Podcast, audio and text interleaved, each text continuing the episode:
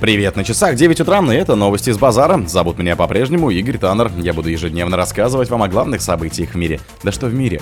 В России. Особые чувства. В БРИКС рассказали, как закончить войну в секторе Газа.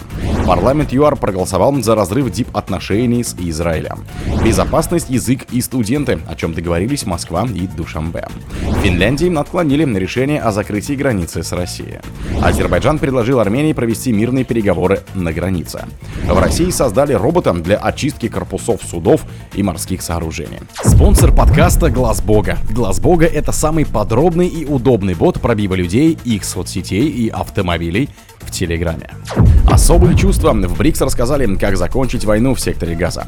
Очно лидеры БРИКС встречались в ЮАР в августе. Там приняли немало важных решений, включая расширение пятерки. Обострение палестинско-израильского конфликта, безуспешные попытки ослабить напряженность через ООН изменили ситуацию, и по предложению президента ЮАР Сирила Рамафосы назначили внеочередной саммит по видеосвязи. Ему дали слово первому, как важный голос глобального юга, представляющего огромную часть человечества. Мы считаем, что БРИКС играет жизненно важную роль в масштабах международных усилий по достижению справедливого и прочного мира, сказал он, и призвал третьи страны воздержаться от любых шагов, способных спровоцировать эскалацию. Затем выступил Путин. Гибель тысячи людей, массовые изгнания мирного населения и разразившаяся гуманитарная катастрофа вызывает глубочайшую обеспокоенность, отметил он. И добавил: когда смотришь, как делают операции без наркоза детям в Газе, это вызывает, конечно, особые чувства. Парламент ЮАР проголосовал за разрыв дипотношений с Израилем. Парламент Южноафриканской Республики ЮАР проголосовал за решение закрыть посольство Израиля в стране и разорвать дипломатические отношения, пишет местное издание. Члены парламента также проголосовали за приостановку деятельности посла Израиля в ЮАР. Парламент заявил, что эти меры будут действовать до тех пор, пока Израиль не согласится на прекращение огня и не будет участвовать в переговорах при содействии ООН, говорится публикация. Накануне официальный представитель МИДа еврейского государства Лиор Хаят сообщил об отзыве посла в ЮАР для консультаций. На минувшей неделе президент Южноафриканской Республики Сирил Рамафоса призвал Международный уголовный суд расследовать действия Тель-Авива в Палестине из-за происходящих там военных преступлений. Израиль, в свою очередь, отказался сотрудничать с МУСом по этому вопросу, заявив, что защищает права своих граждан и борется с терроризмом в регионе. Безопасность, язык и студенты, о чем договорились Москва и Душанбе. 30 лет назад Россия и Таджикистан подписали соглашение о дружбе, сотрудничестве и взаимной помощи. Это послужило одним из поводов визита Эмомали Рахмона в Москву. Россия — главный экономический партнер Душанбе, 20,29% внешнего торгового оборота и крупный инвестор, 1,6 миллиарда долларов. В Таджикистане больше 300 предприятий с российским капиталом. Доля рубля в коммерческих сделках достигла 83%.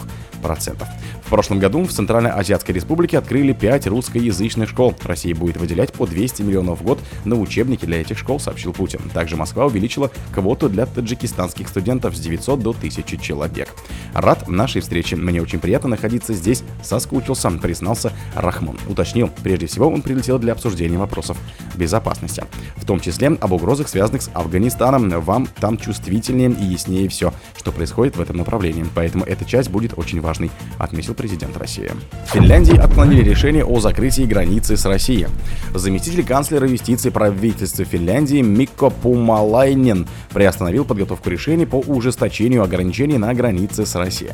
Замканцлер должен был оценить проект решений по ограничениям, проект меморандума и конфиденциальный меморандум с точки зрения контроля за законностью.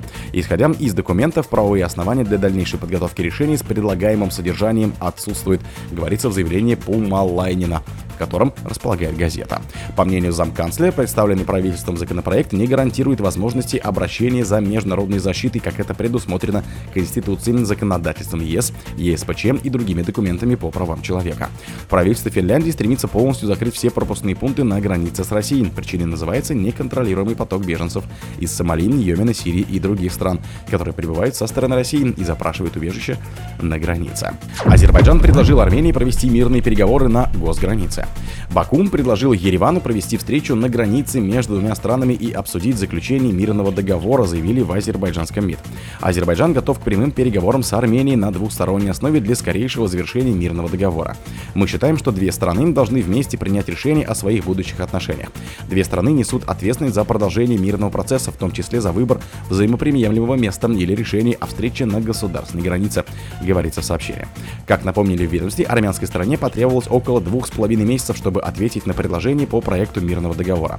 В Баку призвали не допускать новых ненужных простоев, так как это не способствует стабильности и процветанию в регионе. В минувшую субботу премьер-министр Армении Никол Пашинян заявил, что основные принципы мира с Азербайджаном согласованы, однако в Баку не подтвердили приверженность трем пунктам, предлагаемым Ереваном.